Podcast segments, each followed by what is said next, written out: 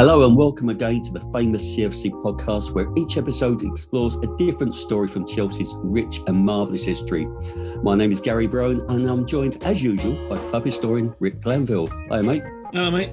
Well, Rick, when it hmm. comes to football and rivalries, what team do you most want to beat? I, I know you want to beat all of them, but if you had to choose one, who would it be? Well, seeing as I was born like half a mile from their ground, and most of my dad's family supported them, I do love. Oh, and also going to school in North London, and they're surrounded by their supporters. I do love to beat a bit of Arsenal.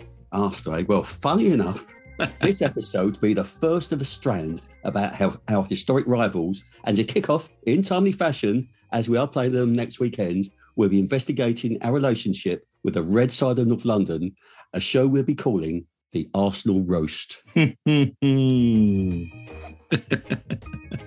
so, Gary, well, are they your team you most love to beat, or are they not uh, way down the list? They probably are, but the team I want to beat is always the team we're going to play next. Oh, politician's answer. When there's not a game, Arsenal, yeah. When when I was young, my dad used to say, "Oh, playing Arsenal was like going to the MCC." I used to think Marble Arsenal. Halls. It was like the establishment, and it Yeah. was like the people who were somehow above us. And he resented that. And I've maybe have picked up one or two of his thoughts on that as well over the years. It just sounds like a load of marble halls to me, mate. anyway, so much round memories. Don't the facts show, though, Rick? And you've got to be honest here that they are much more successful than we are. Oof. That's what they told us, didn't they? When we were young, I think that, that was certainly true. But it does depend how you slice it. I mean, for example, we've won 28 major pieces of silverware since World War II. And Arsenal have won, how many do you reckon? 22. Is that so, it? so quite substantially more. And that is going back a long time, isn't it? World War II. Hmm. Yeah. But Because before I just time. remember they used to take the mickey out of us only winning the league in the 50s. And it Yes. seemed unfair to go back that far then. But if we based it on the total of the past 20 years, we won 16 major trophies and they've won nine. But how would you characterise the wider history between the two clubs? Well, what I think is fascinating actually uh, is how the fates of these two big London rivals have, have been so intertwined, especially in terms of things like. Uh, obviously, we've we've played each other regularly, but in major finals, you know, important matches at, at home and abroad. Um, but like sort of star-crossed lovers, you might say, in terms of innovation.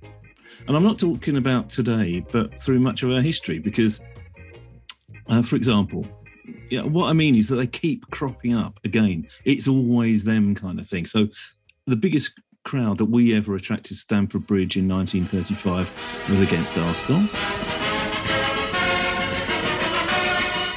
This is the Gaumont British News, presenting the world to the world.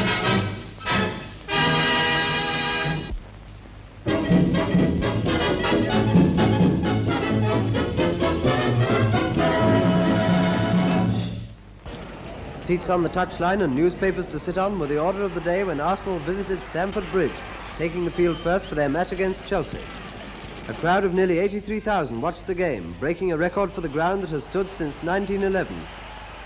Chelsea found the long passing of the league champions very much to their taste and kept the Highbury team hard pressed most of the time. in the 1920s when they were introducing the offside law that we kind of live with today, pretty much. In the 1920s, two teams were asked to do trial matches of different approaches to the new offside, and those two teams were Chelsea and Arsenal. Uh, a little bit later than that, 1928, two teams introduced shirt numbers, numbers on the backs of shirts to English football. Those two teams were Arsenal and Chelsea. And um, even our chairman gave them the idea for their famous white sleeves. So we gave them something for nothing there. That's very generous of us, wasn't it?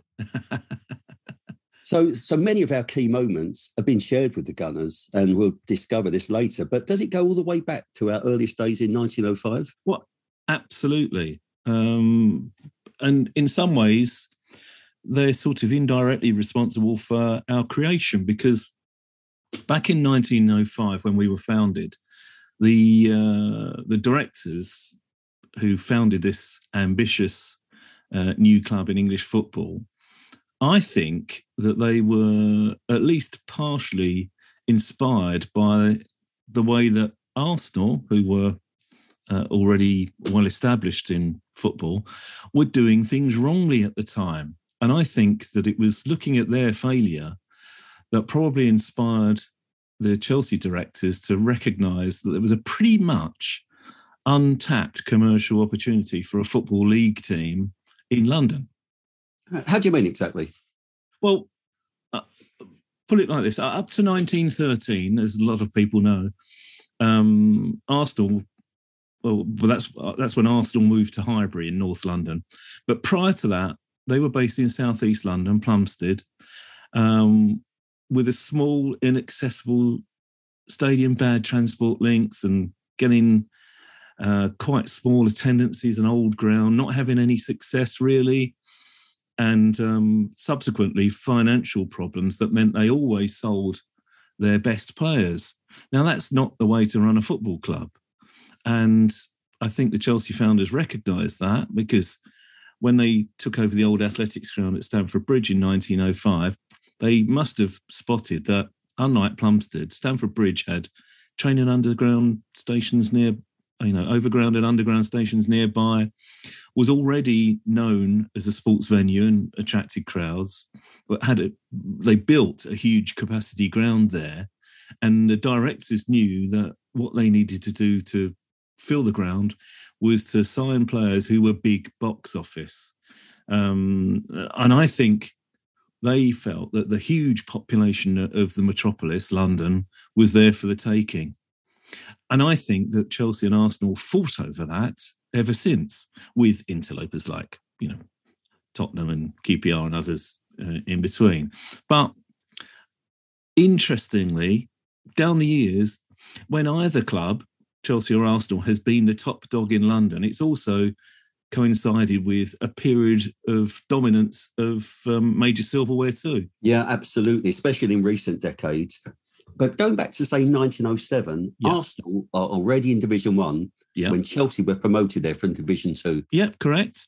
And um, our average home attendance in that first top flight season campaign, 1907 1908, was more than twice what the Gunners were attracting. So we were getting, we got over 30,000 average attendance for our home gates.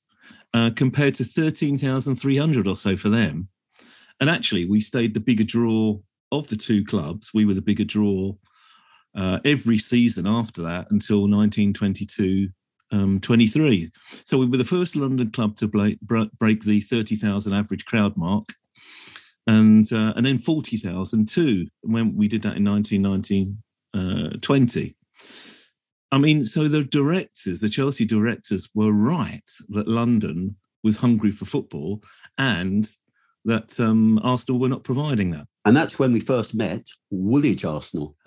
yes, they were. They changed their name a few times over the years. They were known as known as Woolwich uh, in the early days, and then then um, well, original well, Dial Square, Royal Arsenal, Woolwich Arsenal, the Arsenal, Arsenal. Um, but the key thing about this rivalry is that um, Chelsea Arsenal in November 1907 at Stamford Bridge was actually the first ever and uh, of this longest running top flight London derby with uh, that we we know and love, and um, thankfully we won that first uh, derby two one. And uh, it was our pal from podcast number four, George Hilsdon, Gatling gun, who uh, gave Arsenal the treatment with both goals. And it, this was uh, just to give you an idea how novel this was for London, being the first top flight London derby. It was hugely hyped in all newspapers, even non, even national newspapers, in recognition of this being like the battle of the capital. And it was, uh, as a result, 55,000 crowd turned up, which was huge, huge for the time. And um, and it was great that we drew first blood. Yeah. Anyway, you mentioned Arsenal had weak crowds. We're, said, we're selling star players to stay afloat. Lovely, isn't it? Challenging for the league. Mm. But they had a real schemer in charge in the infamous Henry Norris. yes, football scoundrel, I like to call him, Henry Nor- Norris. Um, he tried because they were not doing very well. He tried to secretly to consolidate the loss-making Arsenal into the other club he owned, Fulham, but he was unsuccessful. So, if he was successful, there would be no Arsenal. Correct, or no Wow. Fulham. Well, you wouldn't you wouldn't move them to. Who would move a club to, to uh, another part of London and call it Arsenal? No, do- that, that- that's never going to do happen. such a thing. Anyway, so instead of a merger, he up sticks from Plumstead to Islington in 1913. Yep, that's right. And this was hugely controversial. And another uh, moment that the, or the really the first moment that the two clubs crossed swords outside of a football pitch because um, the location that Norris identified was in Islington, Hybrid, the Highbury part of Islington in North London. And the two teams who were most, if you like, geographically threatened by that move were Tottenham and Orient. They were the closest stadiums to the, where the proposed new location was going to be. So Tottenham and Orient uh, requested the FA and the Football League block this encroachment on their patch as they saw it. And Chelsea, without being signatories, let it be known that they supported uh, Tottenham's and Orient's uh, objections to it. Yeah, I know Orient fans are still incredibly bitter about this, even to this day. But Oh, it, it all went, it all went through, and in fairness, it did prove the making of them.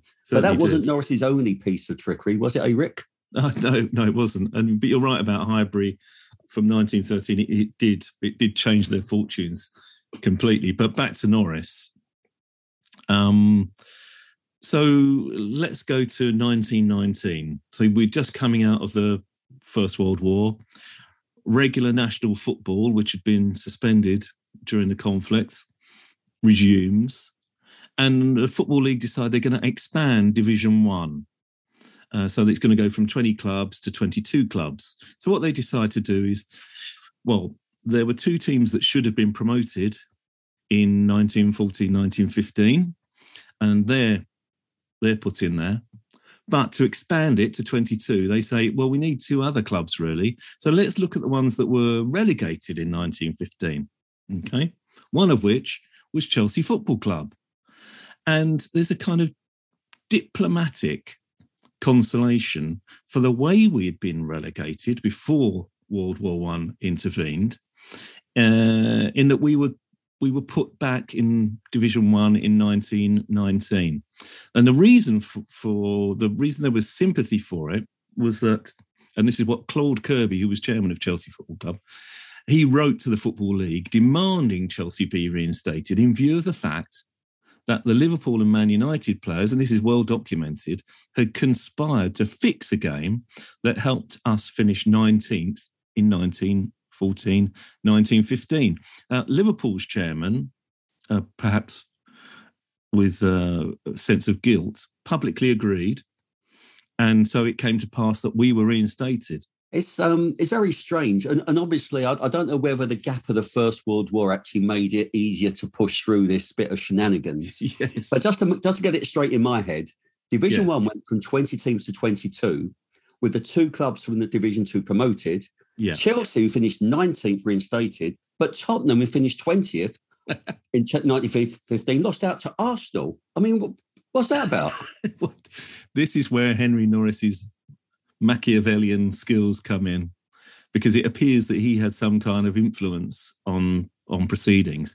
Now, in 1914-15, Arsenal had finished fifth in the second division. They'd actually been relegated in 1912-13. So they finished they finished fifth. They're outside of the promotion places. But it seems that Norris, we don't know what kind of influence he yielded amongst uh, the uh, other chairmen or owners of the clubs, but he was the one who forced it through.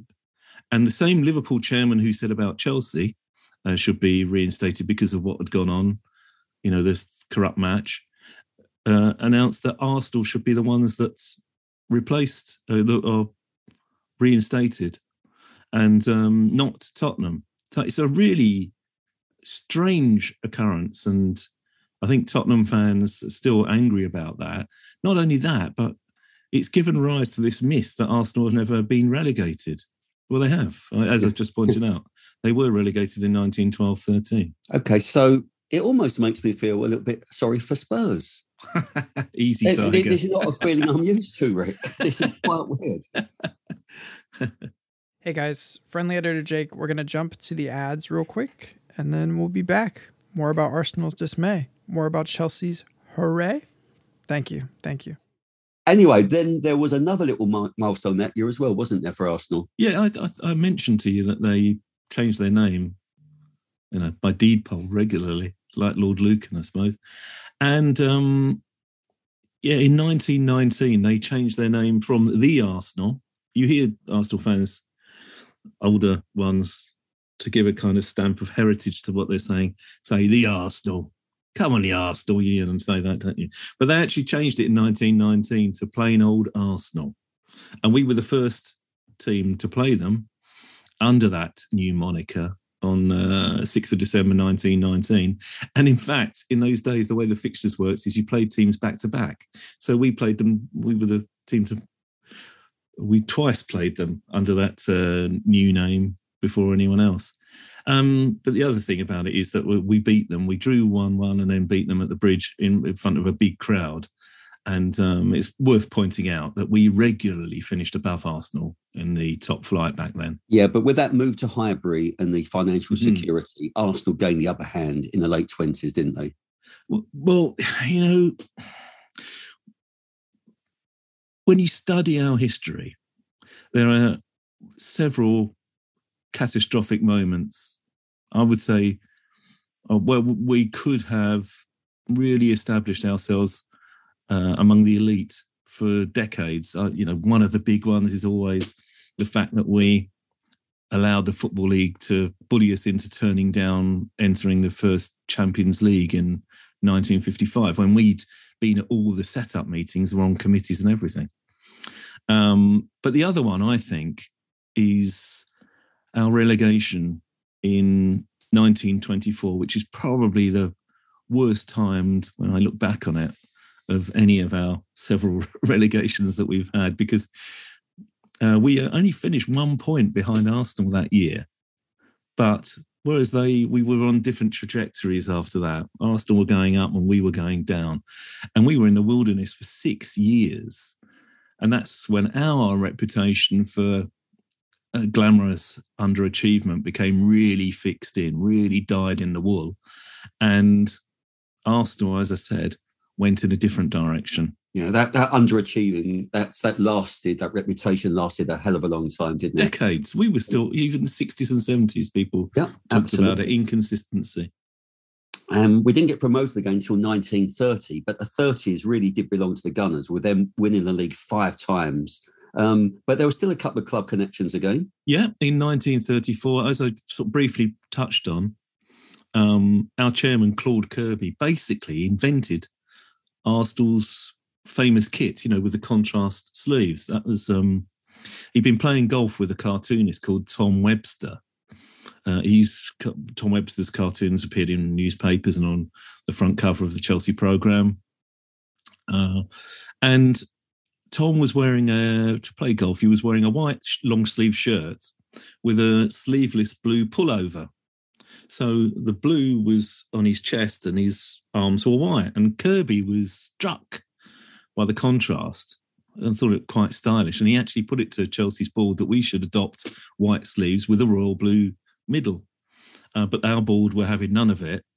Instead, um, Arsenal secretary manager Herbert Chapman, the, one of the their most iconic uh, uh, managers in their history, he heard about the idea and he had no problem about forcing it through the directors. And that's how Arsenal's famous red and white jersey was born. Wow, I didn't know that. And then on the 12th of October 1935, Arsenal were the visitors again when we set was then a record league attendance of 82,905. Yeah, and Arsenal's all-time record is seventy-three thousand two hundred ninety-five. So quite a, a big difference. But that game, I mean, can you imagine? There's, I mean, there's a wonderful painting done by Charles Cundall of that moment, taken from a vantage point at the back of what is now the the uh, Matthew Harding end. Um, but with them was just this huge open bowl with uh, 80, nearly 83,000 people crammed into it. Um, I have to say, though, Charles Cundall made a mistake. He painted 11, uh, 12 Chelsea players, which maybe we were using that extra man to draw 1 1 with them. Joe Bambrick. Maybe they're just moving around too much. You couldn't keep track of them. exactly, exactly. What formation are they playing?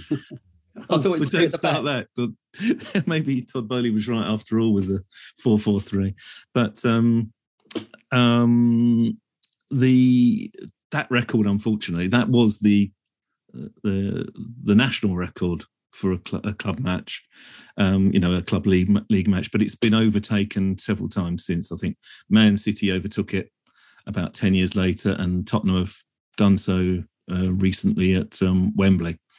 But uh, as I said, Arsenal's all-time record was seventy-three thousand two hundred ninety-five from the previous season. Well, moving on to 1954-55, when Chelsea were crowned champions, with an ex-Arsenal striker, Ted Drake, as manager. And here's the man who did it, Ted Drake, the manager, the unyielding coach, the welder of team spirit.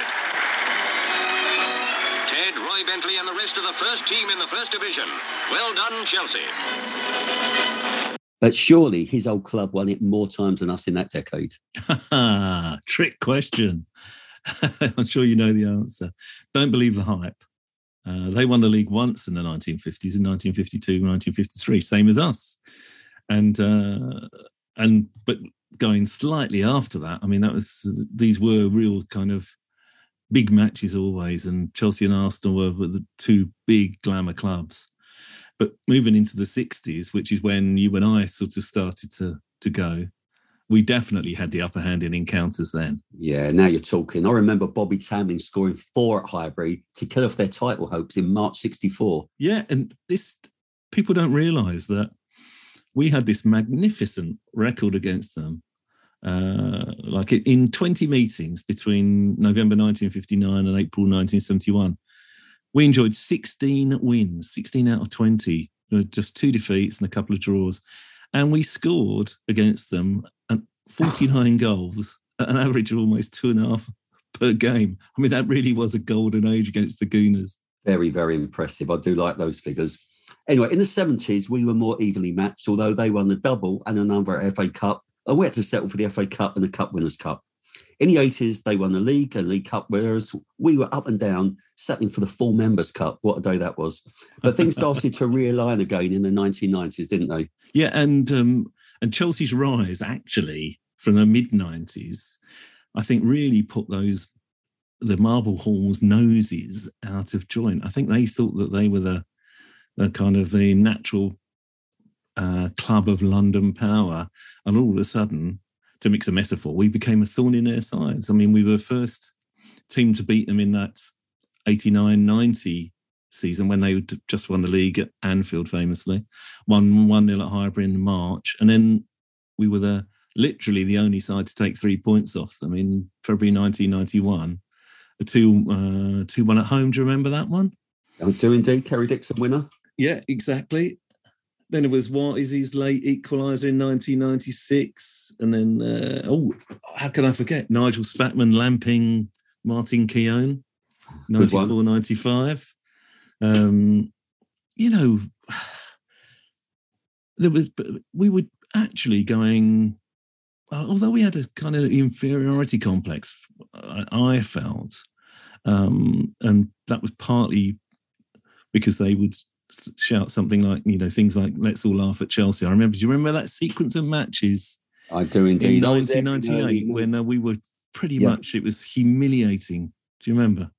Yeah, well, in that time in '98, we played them twice, re- twice in quick succession and the fans were chanting that, and it was quite depressing. And that was the end of Ruud Gullit's reign, of course. But what a turnaround we had with his successor, Gianluca Vialli.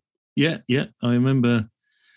Boot was on the other foot. It was let's all laugh at Arsenal because um, Vialli's first match in charge was that second leg of the League Cup semi-final that we'd we'd lost the first leg recently at Highbury. We just talking about. And uh, so in February 1998, he takes over. And if you remember, he handed out glasses of champagne before the kickoff at the bridge. We didn't know that. He didn't share it with us in the, No, in the stands. but, um, you know, Arsenal back then were a huge team, physically imposing, and could beat opponents really in a tunnel, couldn't they? Yeah. But we went out and actually took them apart. And what a an absolutely riveting, magnetic atmosphere that night. And we won 3 1 and uh, and reached the final. So and we won the final. and won the final, exactly. But that was that felt like a, a little bit of a uh, you know, we were on kind of level pegging with them, I felt then at that at that time. And we were able to throw their jibes back at them. I certainly think we were because later on in that year, in the same competition, in fact, I think it was in November, we won 5 0 at Highbury in, in the League Cup. Following And- season, that's correct. Yeah. yeah, it was the following season, and I remember that unbelievable. Um, if I can get the words out, that unbelievable one-two between Vialli and, Go- and Goldbaek. Oh, So yes. one-two for the second goal.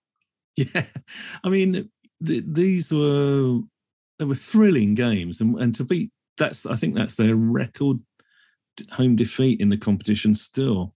Um, you know, another one of those quirks that pop up. but in the mix, we have to mention Kanu's comeback hat trick, a game I'm still receiving counselling about.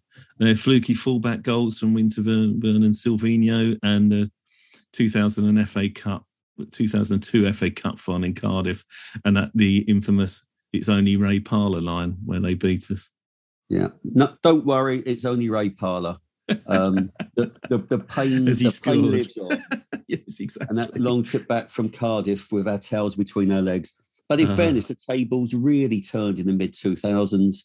They didn't like Chelsea finally, but sorry, they didn't like it, but Chelsea finally invested in top players under Yeah. Roman Abramovich and Vice Chairman David Dein. He claimed that we parked tents on their lawn and were firing 50 pound notes at them. Yeah, I think we really that was the time you knew that we'd really got to them, that they were rattled. And for me, there was also something very symbolic uh, about our soon after that, our 2004 Champions League victory at Highbury when you know Wayne Bridge scored the winner. What a brilliant night that was. Bridge. Wayne Bridge can win it! He has! It has been coming, and Wayne Bridge has put Chelsea into the semi-finals of the Champions League. Neat one too. No chance for Lehmann. Uh, we won 2 1, and it felt like the change of the guard in London, I felt then. Um, and it meant that we picked them to become the first London team to reach a European Cup semi final. And then we won the Premier League the following season. So it felt like, uh, you know, the fact that 2004 is the last time that they've won the league, and we've won it several times since then, there was definitely a kind of change in the guard there. Absolutely. And that leads on to another theme the feud between Mourinho and Wenger. Wenger complaining uh, is normal. Exactly. this is another long-running thing, wasn't it? You know, both times that uh, Jose was with us, they were going hammer and tongs. Uh, it was fun but unedifying, really. If you remember, in October 2005, Wenger was always slagging off Jose's tactical approach, and Jose responded with the voyeur jibe. Do you remember saying that? Um, there's a word in English for this, even though it's French, uh, for people that keep looking through binoculars at their neighbour, and that's what uh, Jose was implying that too busy looking at our business and not taking care of his own. And then there was the stuff Wenger came out with about financial doping, uh, you know, alluding to Abramovich's money. And then Jose's line was, well, maybe Wenger should explain to Arsenal supporters how he cannot win a single little little trophy since 2005. And then he said about, oh, he's a specialist in failure. Do you remember that? I do remember that. Um, the, the, the press were a little bit on Arsenal's side over that. But in fairness, we did like ruining Wenger's days, didn't we? especially a match milestone. Remember, it was his thousandth game in charge, and it was all hyped up. Oh, the professor, it's his thousandth game, and we thrashed them six 0 I mean, happy anniversary, Arsene. Absolutely. But also, we do know how much it grieves them that we were the first and the only London club to win the Champions League. And in fact, we won it a second time as well. Oh, as we know, Gary, Europe is Arsenal's kryptonite. Uh, we've also won the Super Cup, the Club World Cup, and all major UEFA trophies twice. They have a mere two overseas titles to their name. I'm not even sure that is truly elite level. Are you? I don't think so. Anyway, we could go on. Sensational moments against them with Drogba, Hazard, or Essien were unstoppable. And still, Eden Hazard! Oh, my goodness me! Comes out to Essien! Oh my goodness. What an unbelievable strike. And Drogba! Advantage Chelsea! Or the 4 1 final in Baku, in which Giroud said, Thank you, Arsenal. Thank you, Arsenal. Thank you, Arsenal! and what I particularly love was we recently, I think it was last season, passed 600 Premier League victories, uh, which is a really big milestone. And that was before Arsenal did it. In fact, we were the, only the second club to do it after Man United, by the way. But to me, we've been talking about consistency over a, and over a period of time. 600 Premier League victories, being the second team to do that, that's a landmark. And it mm. shows quality and consistency over three decades. That's brilliant. Okay, Rick, quick question for you. As the Gooners used to sing, You won the league in black and white. You won the league in black and white. You, You won, won the league league in in the 50s. 50s. You won the league in black and white. I think we're slightly out of tune now, but they last won the league in 2004 Yeah. before the digital switchover started in the UK. so can we sing You won the The league league in analog? analog. You won the league in analog.